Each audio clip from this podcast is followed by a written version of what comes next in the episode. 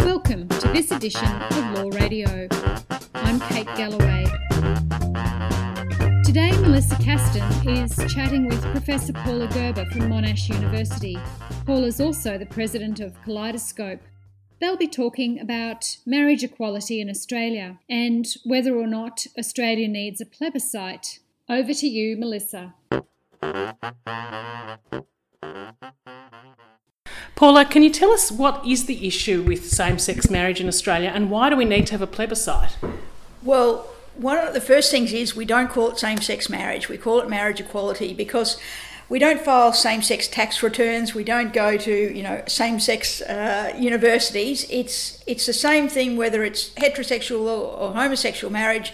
It is just marriage. So we are talking about marriage equality, so that all couples, regardless of their gender, are free to marry the person they love. So that's the first thing. Second thing, what's what's the issue with marriage equality? Really, there shouldn't be one. We are becoming uh, rapidly um, a bit of a pariah in the Western world. We're one of the only Western countries who have not yet uh, legalised it for same-sex couples to marry. Um, and the the breadth of countries that have achieved marriage equality is quite staggering. From uh, countries on the African continent, uh, in South Africa, uh, highly religious countries like Spain, um, the United Kingdom, South American countries, obviously Canada and the US, and they've all achieved it by different pathways. So some has been through litigation, such as in America, where the US Supreme Court said it violates their constitution to not allow same sex couples to marry. Um, we obviously don't have that pathway open to us in Australia because we don't have a Bill of Rights. Mm. So um, that leaves uh, some of the other pathways. Ireland had a referendum on it, and maybe that's what gave Tony Abbott the idea that we should have a plebiscite. So, Paula, why did Ireland have a referendum on marriage equality? They had to, because they had to amend their constitution. And same as Australia, if we have to amend our constitution, we must have a referendum to do that. So, do we need to amend our constitution to recognise marriage equality? Not at all. You might recall that uh, a couple of years ago, Canberra, the ACT, uh, enacted legislation for uh, marriage equality, and that was challenged very promptly in the High Court. And the High Court found that uh, the ACT government didn't have the, the power to legislate for marriage equality, but uh, very helpfully, in that same judgment, they said the federal government does. So we've already got a, a High Court decision that says the federal government has the power to legislate for marriage equality without having to amend the Constitution. So, why are we talking about having a plebiscite now? It's basically for political reasons rather than because it's it's legally required. It's it's simply a delay tactic. Uh, it was something that Tony Abbott proposed when he was prime minister to try and keep everyone at bay for a bit longer. I think everyone now sees it as inevitable, and it's just a question of how long can we put it off for. So why are there? Why do people say there are difficulties in having a plebiscite? Isn't it fair enough to give uh, everybody a chance to have a say in this issue?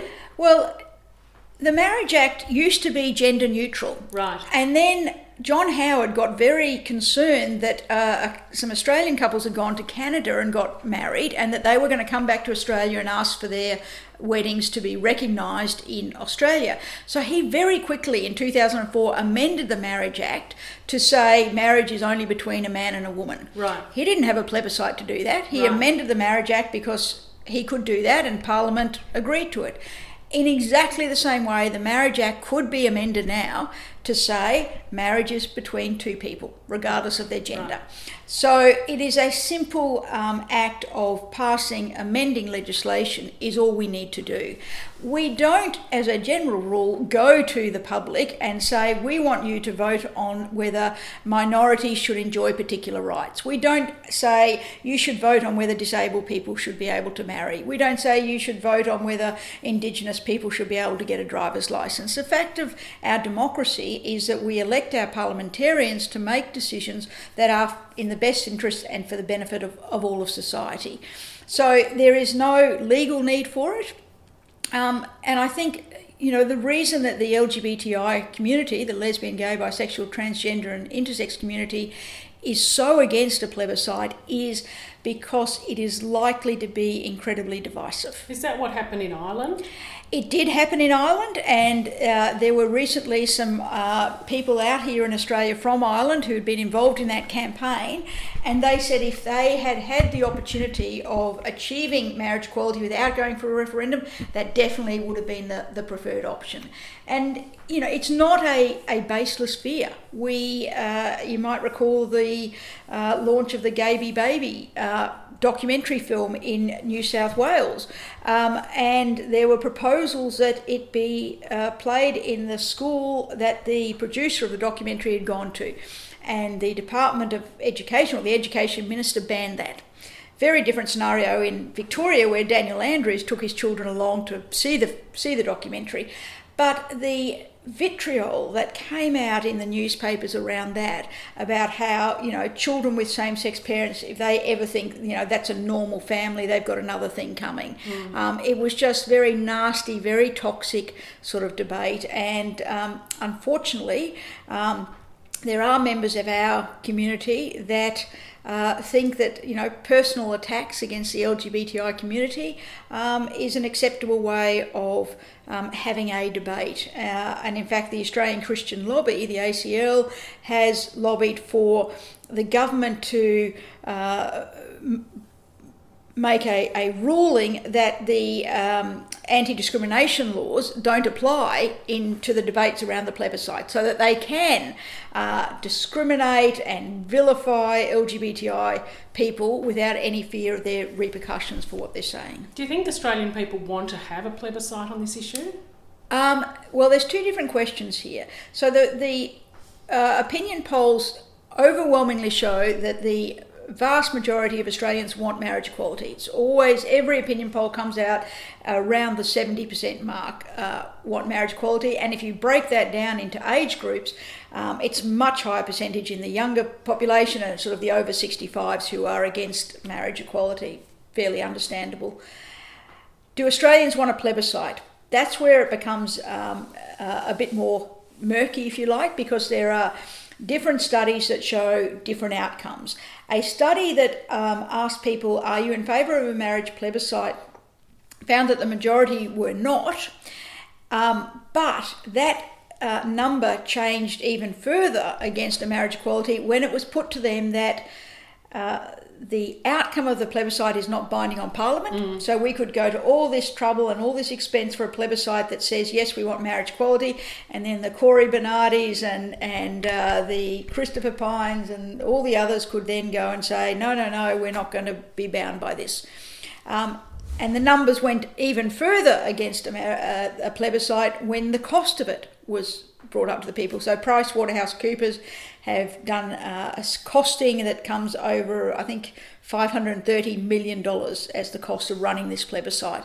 And everyone thinks, wow, what that could achieve in healthcare or in schools, that sort of money versus uh, an unnecessary plebiscite, um, it, it gets people even further opposed to a plebiscite.